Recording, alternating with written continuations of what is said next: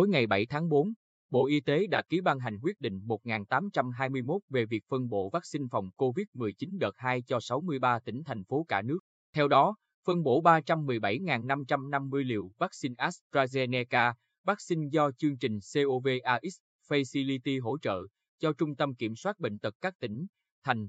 Tỉnh Bình Định được phân bổ 8.400 liều. Bộ Y tế yêu cầu dự án tiêm chủng quốc gia, Viện Vệ, Sinh dịch tễ Trung ương, dự án tiêm chủng mở rộng khu vực thực hiện tiếp nhận, gửi mẫu kiểm định chất lượng, bảo quản và vận chuyển vaccine ngay tới các địa phương, đơn vị đã được phân bổ để tổ chức triển khai tiêm chủng vaccine phòng COVID-19 theo quy định. Sở Y tế các tỉnh, thành phố chỉ đạo các đơn vị tiếp nhận vaccine, bảo quản theo quy định và triển khai tiêm chủng ngay khi tiếp nhận vaccine cho các đối tượng theo đúng nghị quyết 21 ngày 26 tháng 2 năm 2021 của Chính phủ, hoàn thành trước ngày 15 tháng 5 năm 2021.